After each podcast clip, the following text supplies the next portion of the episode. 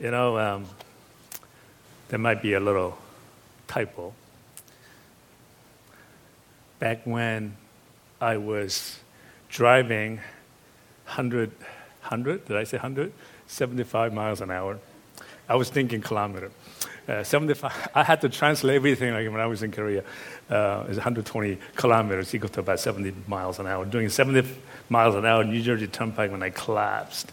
And, and when I uh, just recovered, I don't know whether it was five seconds or, five minutes.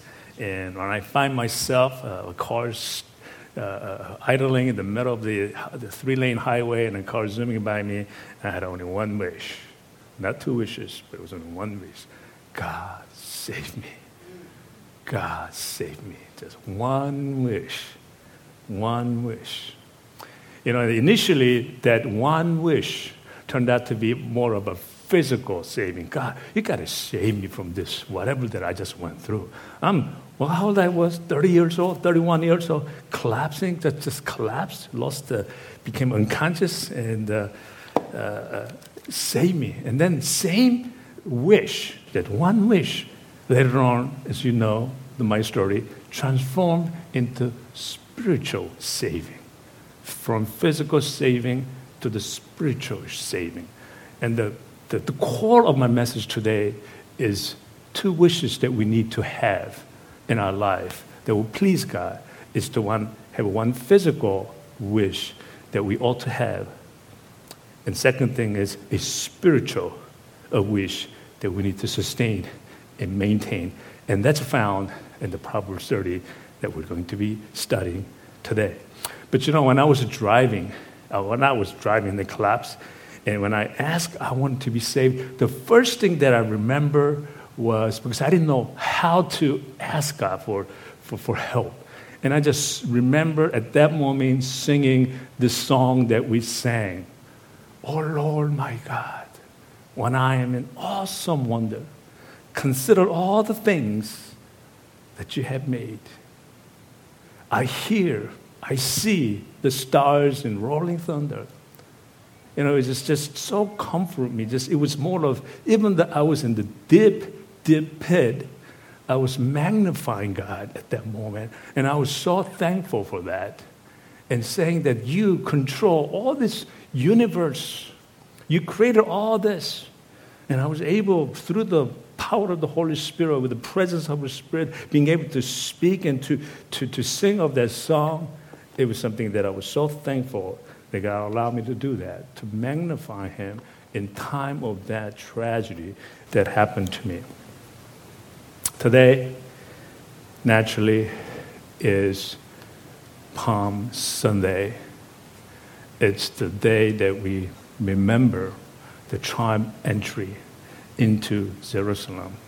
And Jesus riding a donkey, humble, just being humi- demonstrating humility. It's just, it's, people ask, why couldn't he just got on horses? They had horses back then, but a donkey, you know, just, just pure humility. And as we read this Bible verse on Proverbs 31, I want to reflect same kind of thing. When he says them, I am most ignorant man, just, just it's demonstration of that. I'm not, it's not saying he's stupid. They're saying I am stupid. I am just ignorant. I don't know. I don't understand this universe. I don't understand that what he got out and created. It's incomprehensible for my little tiny brain. But just basically what he's doing is really edifying, edifying, magnifying the glory of God. So as, as you know, in a, in a um, Palm Sunday, and it was just coming, and Jesus is coming, a riding donkey, and he's passing by you. And he look at, looks at you, and he says, two wishes I'll give you. I'll grant you two wishes. What would that be? What would that be if he was passing by you right now and asked you two wishes? I want you to think about that all the way throughout the message today. And I want to see if that wishes would begin to transform in your thoughts as God continues to speak to you throughout the message today. Before we go, I just heard of an interesting uh, joke. I'm not very much of a joke teller, as you know, but I'm going to try it anyways. There was a woman's, a woman's husband was uh, cheating uh, on her. And she got really upset and, and uh, uh, disappointed and mad at him and finally got divorced and uh, lived a life just hating this guy. But one day she was walking on the street and found the little lamp, and by accident, at least she didn't know what it was, and rubbed it, and uh, Jenny popped out. And Jenny says, You have three wishes. Pick three wishes. But here's the condition. Because this wish, this rule was, was established many, many years ago when men used to rule over women. So the rule is this whatever wish that you get, and you will get it. But the condition is that your husband or former husband is going to get. And she thought about it a little bit and says, Well, my first wish is that I want to be rich. And she became rich, but her husband became double rich. And the next one, she says, I want to be beautiful. And she became beautiful, and the husband became double, twice as beautiful. And then Jenny says, Okay, this is your final one. You better pick wisely. And the woman thinks a little bit, and she says, I want you to scare me half to death.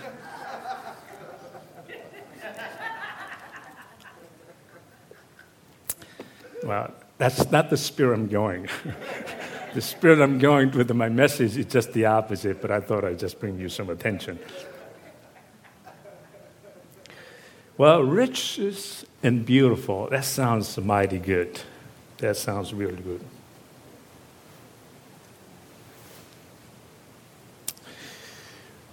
But not according to Steve Jobs.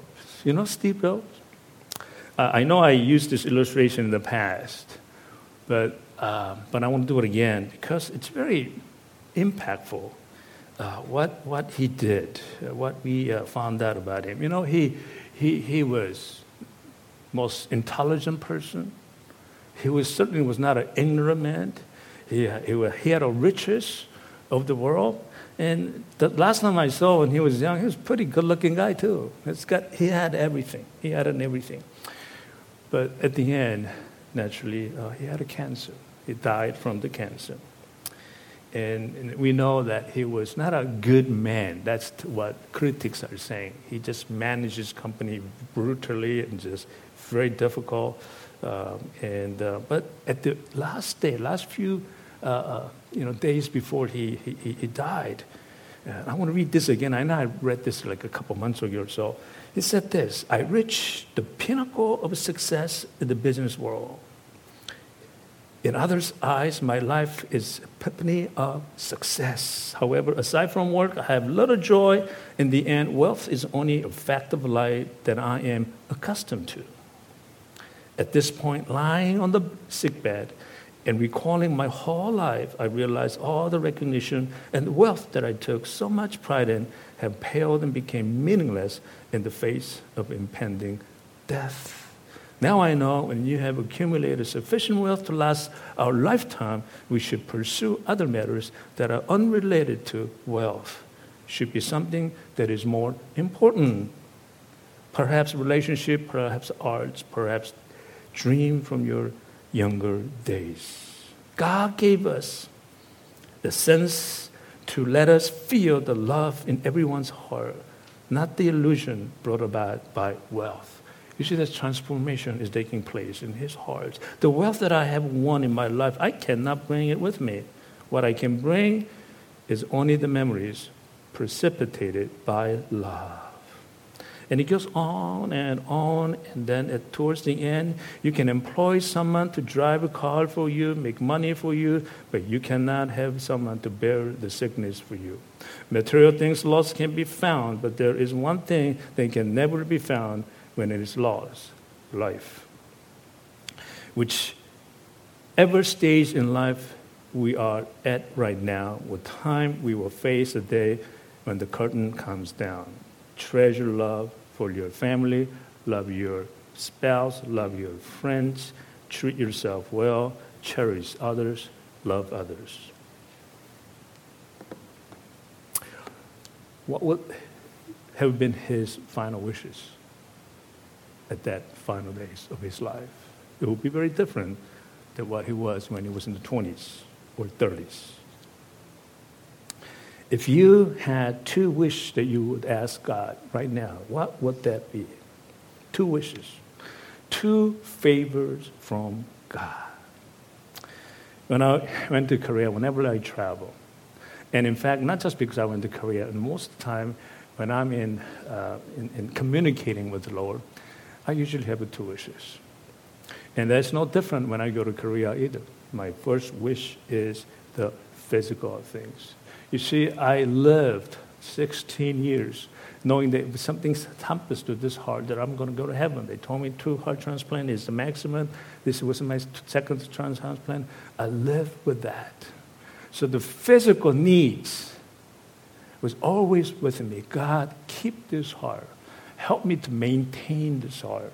Make me make this heart to last. My first heart lasted only five years. Now it's like six, 15th year. Now it's going into 16th year. God, you need to help me so that I can sustain, so I can continue to do your work. So don't let this health to be the reason why, why I cannot serve you. That was my wish. The second thing was a spiritual warfare, spiritual thing, that He will continue to reveal through me the plan that I have, which is no plan. I, I live day to day, I just do not plan. I have a plan, guys. Don't ever say others, my pastor, Tim doesn't have any plan for his life. I have a plan. I have a solid plan. And my first sentence is, I have a plan. And that plan is no plan. I know you heard it before, but I just want that soundbite to get into your head too. Because I'm hearing on Wednesdays and we have been praying, people are bringing that up. I just love it. I, I, just love it. I don't want to say I'm just all up to God. It is up to God, but I do have a plan. This is a committed plan. And it is to follow Christ, follow God just to receive it. Because the truth is that when I have a plan that I'm going to go that way, and I already made a ticket and I purchased the ticket, and God says go that way, the answer usually is no, God, because I already made it. Purchased the ticket. That's what we do in our lives. It happens in our workplace. It happens with our family. It happens some, everywhere. I love when my kids would say like, "Hey, uh, I got this thing. Uh, let's do this. We've got to do this." And they said, Well, I, I have a plan. I can't go with you. Oh. And I'm about to say, He's a godly plan, but I don't abuse God. And they said, Wouldn't it be so nice? Oh, yeah? That sounds good. Why don't we just go this way? You know, it would be nice, but I don't know. They don't do that. Because their plans are solid. But the point is that having a plan that is just to, to, to design to receive God's wording, God's direction. It's just so cool. And some things that happen. You know, this is uh, this is longest I've ever been, like two and a half weeks, and we had an awesome time with uh, Linda Van Acker. And I know your testimony that I share uh, with, with about her testimony, and I want to share it again. Be another five, ten minutes. And uh, uh, I had an opportunity I just used. When she volunteered, I want to go too. Remember, I said, oh, by the way, anyway, you, Every time I go to Korea, I want to take somebody with me. It was so blessing. You know, you know, when you go some places far away, you say, well, you want to see, you know, this sightseeing, want to go that, this temple, you want to go this castle, you want to do this and that. You know, there's something that's better when you go out there and see watch like 10,000 people or 12,000 people precisely coming from the, you know, from the darkness that's up here. It's, a, it's, it's a coolest thing. You know, the whole, whole place is dark, and all of a sudden, people just, just, just 10,000, 12,000 people walking in. It is just sitting, standing there, just watching people. It is just like, just feel some sensible presence, and uh, something is God's doing something. You know, regardless of what the situation is, but the thing is, God in the, is in the midst. Remember, there's, there's saying, you know, there's in chaos, you, you bring about the order. When there's a chaos, when there's like big mess, that's when the God is, and He's going to try to do something. And it was so cool. So I want you to just think about that, just pray, and I am going to keep on going there, um, and, and, and, and talking about my plan is no plan. So I gave a message. This is my third time going back to that church, upper left corner, where they sit actually uh, 8,000 people there packed, not a single seat left. And the other 4,000 are in chapel and just listening in the screen. It just, just kind of mind boggling. So I finished my message. This is my third time going back, and I sat, and the senior pastor comes up and to close that particular day, and then uh, he was uh, addressing the congregation, basically saying something like, you know, we meet a lot of people. Yeah, I meet a lot of people. Sometimes you meet people that you have little, you build this bond. You just see the chemistry in the bond. And I, he's, you know, he's pointing at me, and this guy is two years younger than me, he says. I didn't know he was younger, but two years younger than me. But I feel something. And then he says to the, he asks the question to the entire congregation, do you feel the same? What is the people going to say? Yeah! and then he says, well, in that case, we're going to ask uh, Pastor Haas to uh, commit five years to this church. I did not plan this. You know, I'm just standing there, I'm just looking at it, people are saying, yes, five years. What it means is not me, I'm not going there, okay?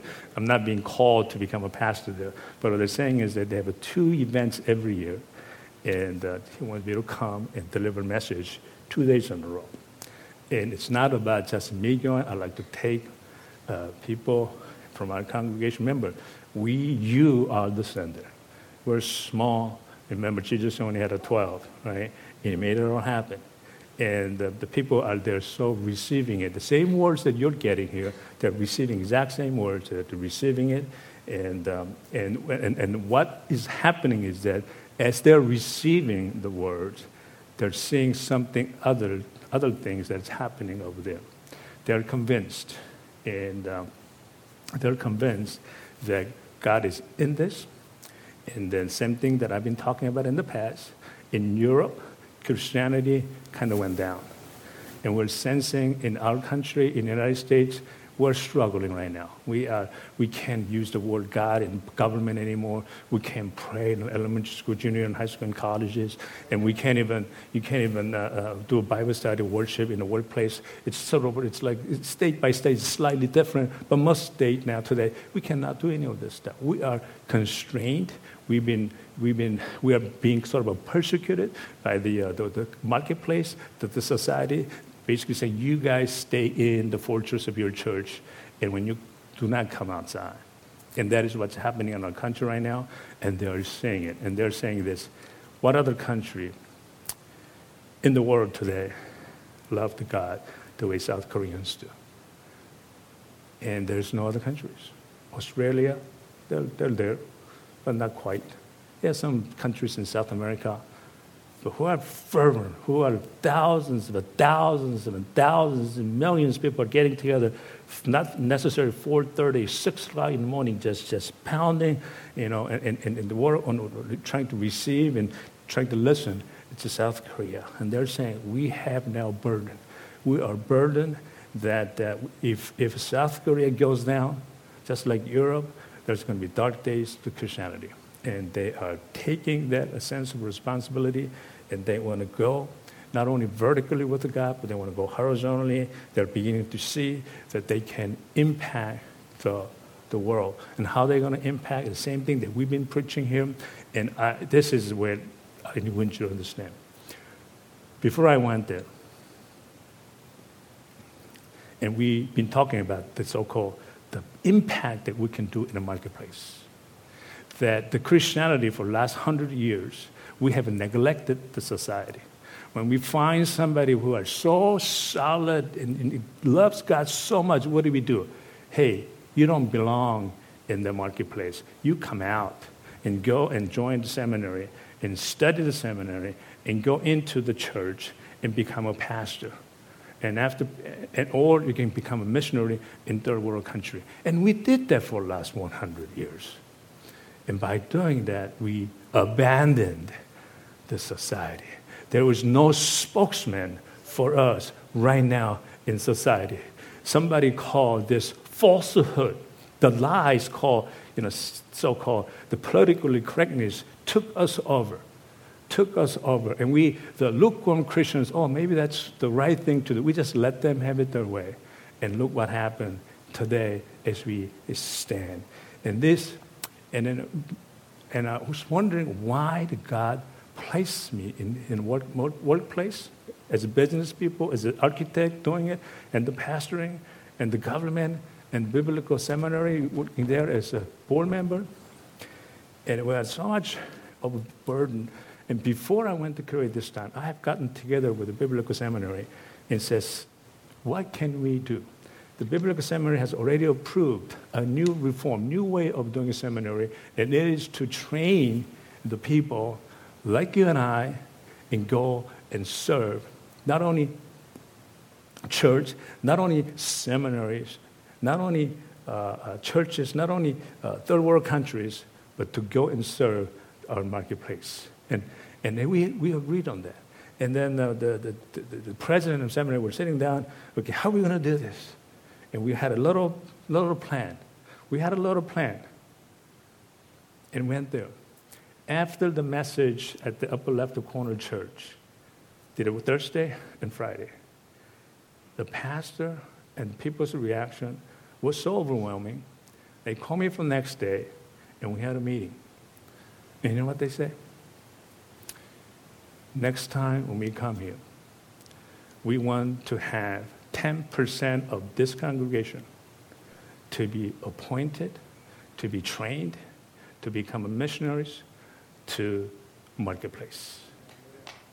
It's just amazing. It's a, I, I went, I gave about 20 different uh, messages at different churches, and, and I do the exact same kind of thing. And then when they do, they say, they usually come back and say, uh, uh, we would like you to come back uh, to give a message again. And then, then I just say, uh, if that's the case, I'll consider coming back. But if you are agreement that you need your congregation, 10% of your congregation, if you have a 4,000, most of them have 4 to 5,000, that 10% is 400. If you were willing to train 400 and send that to the marketplace, if they're architect out there, if they're IT person, if you're an accountant, if you're a banker, they love the Lord. Don't just let them be a lukewarm Christians out there. Appoint them, ordain them, go through the training, and then send them as missionaries. And if you do that, and I'll come back and I'll work with you. And they all agreed to do that. We got lots of work to do, guys. Got lots of work to do. I can't do. I can't go visit all every churches. And I came back for the seminary. Uh, I had a meeting the other day, uh, last week, and I told them, and they were just like mind-boggled. There's like some things is going to happen. The whole country, and it's going to come this way. So we're doing it together. You notice that it's not just South Korea. It was initiated by Biblical Theological Seminary. We did it. We passed the. We approved this. The board approved it. We're the first seminary to do this. And then it's first it's going to South Korea to it's a pilot program, and I am confident it's going to come to this uh, our country to be able to do that.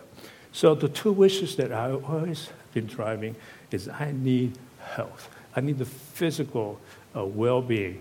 That's one of the wishes. And second is the spiritual well-being, and then is to be able to to uh, follow the tugging of our Lord, His plan, not my plan, and, and, and, and those things that would coincide uh, with, with my life as well.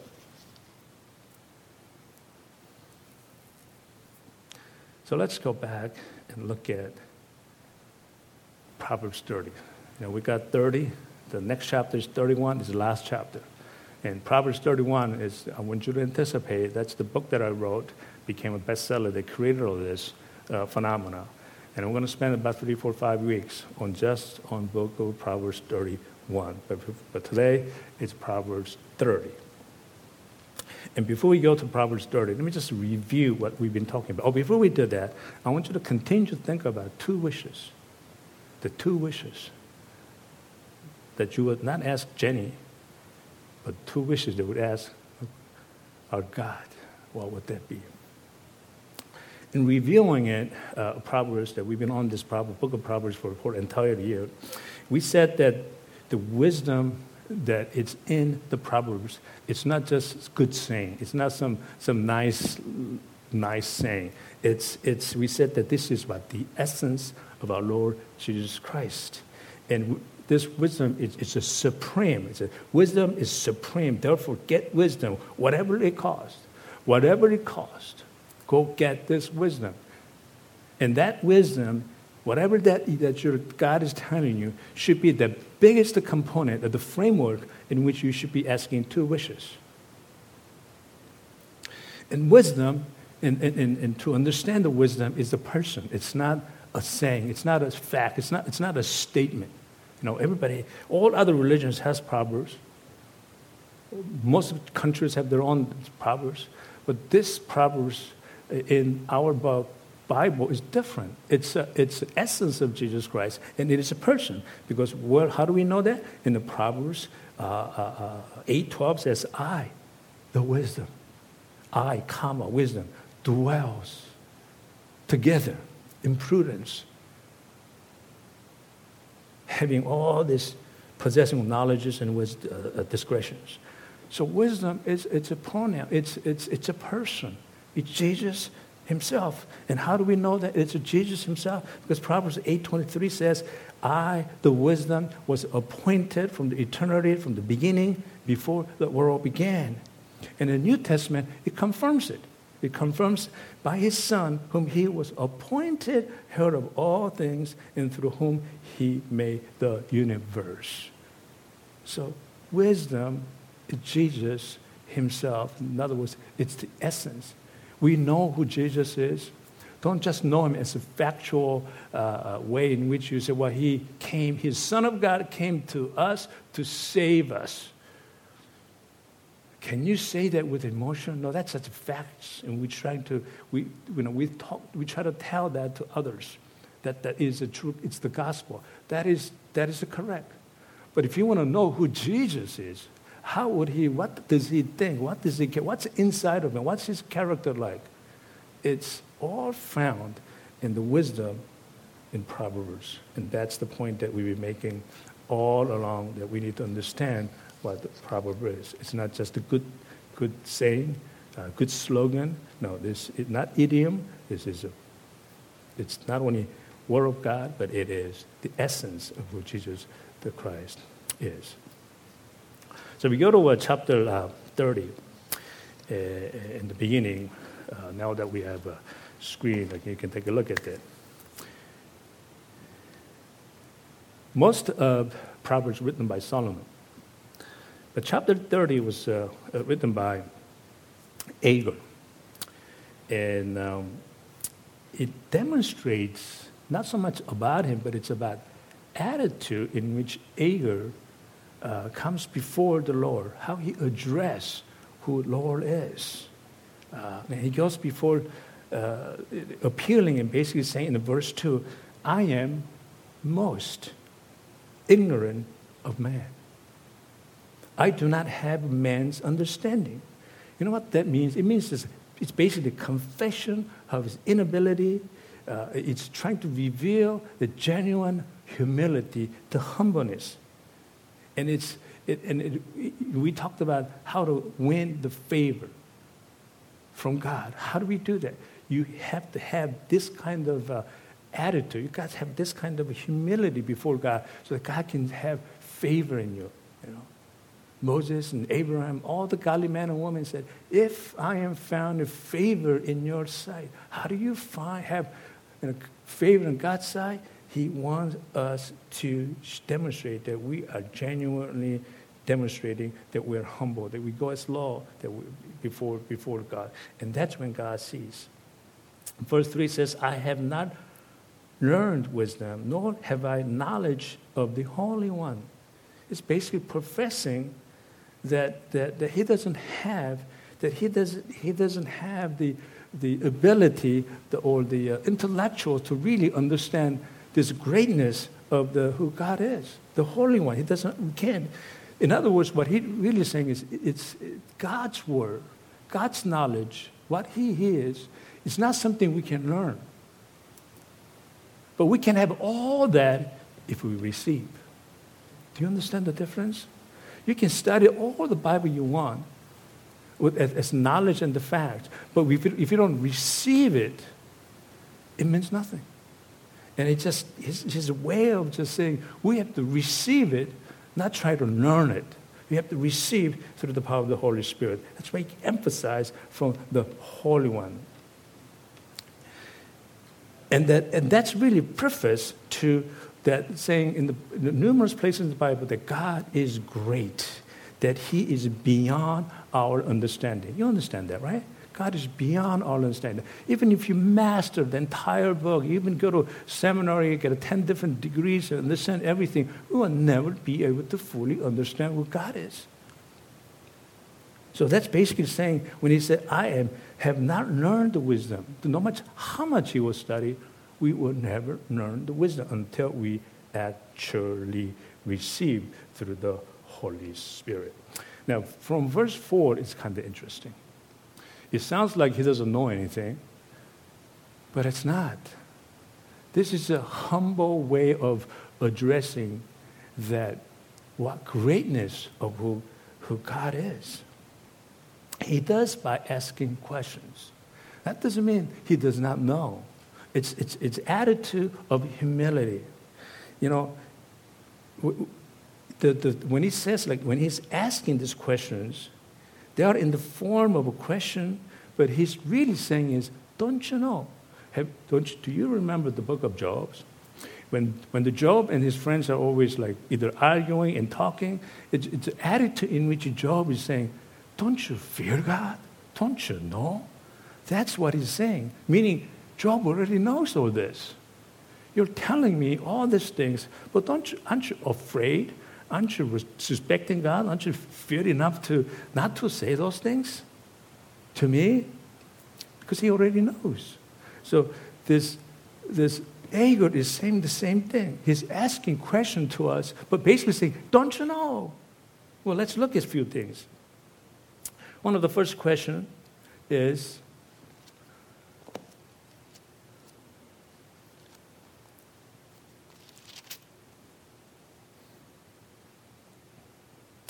Who has gone up to heaven and come down?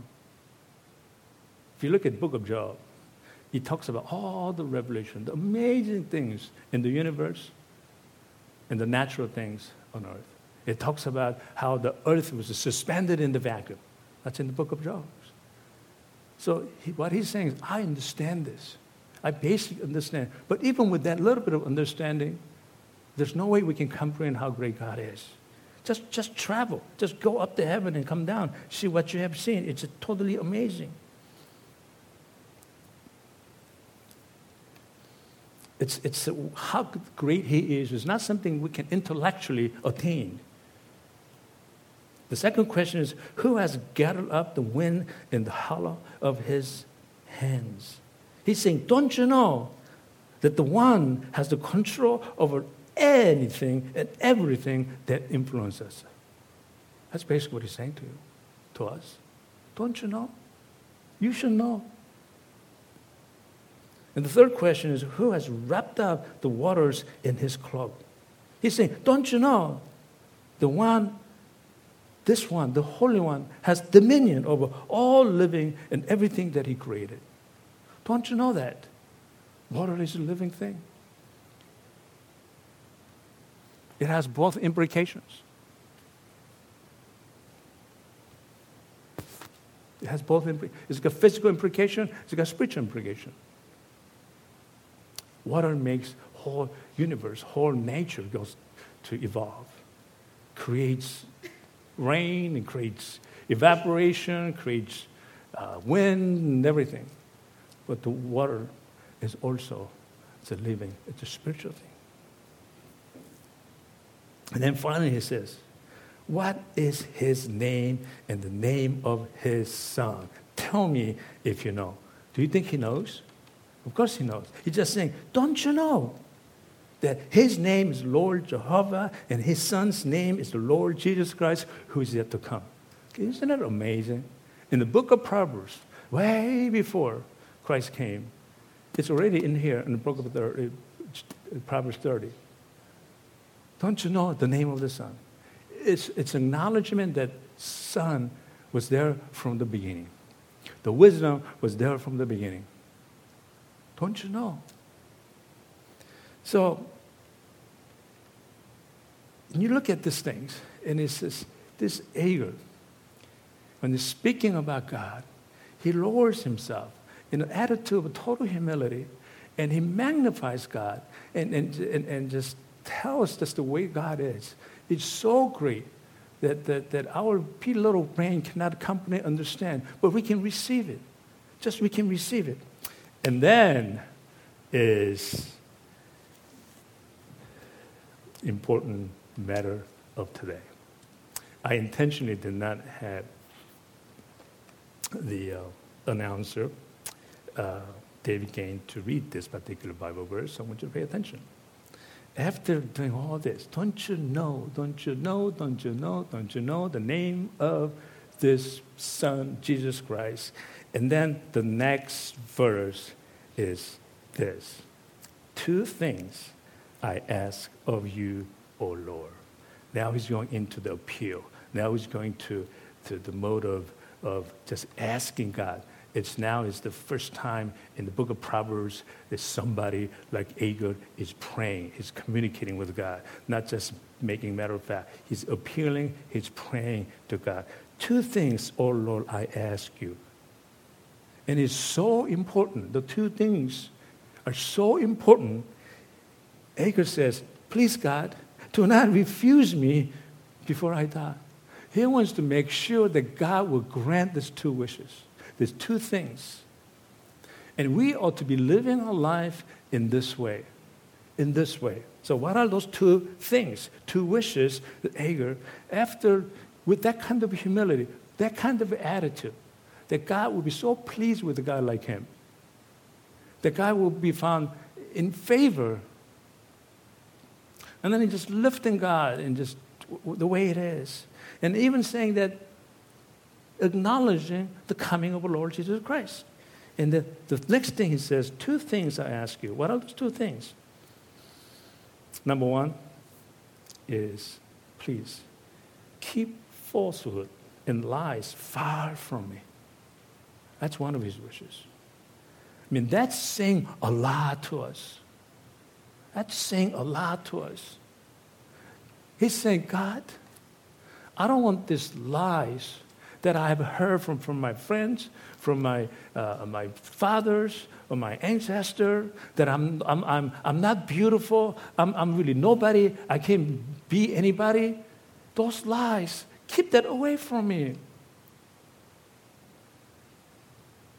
This is a spiritual thing that he's fighting.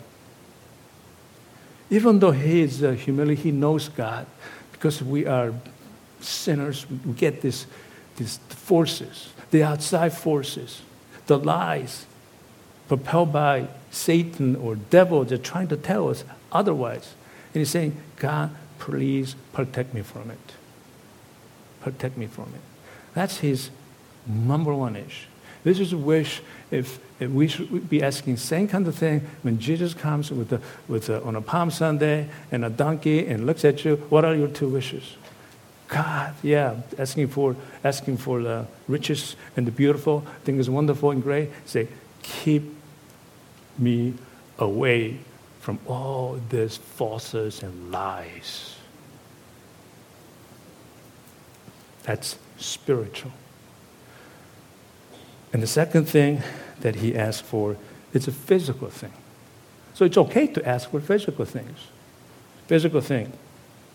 Give me, God, neither poverty nor riches. I just want to live a simple life where I am not torn, that I'm not too weak, that I don't have enough, that I have to go and steal. That I just want to, I don't want to be there. Nor do I want to be rich. I don't want to be like, you know, whoever. I read the Steve Jobs, like, when it happened that way. I don't need the riches. Because if I'm too rich, I can't be that in level of humility anymore. I want to be at the level where you will continue to find me in favor. So these are the two things the book of Proverbs is teaching us. There should be framework for our life, framework for our wishes. Number one, as always, we should have something about spiritual life that you want to ask God that should be on your wish list. Preferably, God, protect me from these falsehoods and lies. And second thing should be one of them should be our physical needs. Protection from our physical needs, including that of the riches that we don't want too much of riches. It's okay to have it. But the, the key is maintaining that humi- level of humility. And he explains it. Just give me only my daily bread. Verse 9, he explains it. Otherwise, I may have too much and disown you. That's what we that's what happens. That's what happens. And say, Who is the Lord? I will disown so much that I may not even acknowledge who you are. Or I may become poor and steal, and so dishonor the name of our God. These are the fundamental two sins that we have. It's not just, these are two wishes we ought to have. If you break it down, there's a spiritual warfare that we're going through. And each and every day is exactly the two wishes, two things that Agur is asking God to remove and protect him from. And the second thing is the physical things. You know, we disown, we dishonor the name of God because we want that little, little more money. Instead of this way, which is more godly way, but because of there's a little more money, we're willing to step on somebody. We, intend, we, we, we, we unconsciously lie, trying to get the credit instead of giving the credit to somebody else. God will not be pleased. But it's saying, God is, He's saying, God, protect me from that kind of uh, attitude as well. Protect me from that kind of attitude as well. So, can this be your two wishes?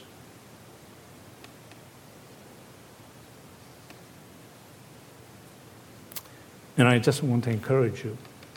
I don't need to encourage. It's already been spoken. To live life just like that. And when you do, and the, all the uh, readings and the study we've done in the book of, book of Proverbs, when you do, you'll be found in favor in God's sight. And God will continue to show you the plan. I know you have a plan. Your plan is to have those two wishes. And once that you make that plan, God's going to fill, keep going to show you the ways, show you the ways in which way to go and occupy these thoughts and wishes all day long, not just during the worship time, not just your quiet time, but all day long. That will be God's wish for us, and so shall be our wish for our life. Let us pray. Father God, we thank you so much for what you're doing in our lives.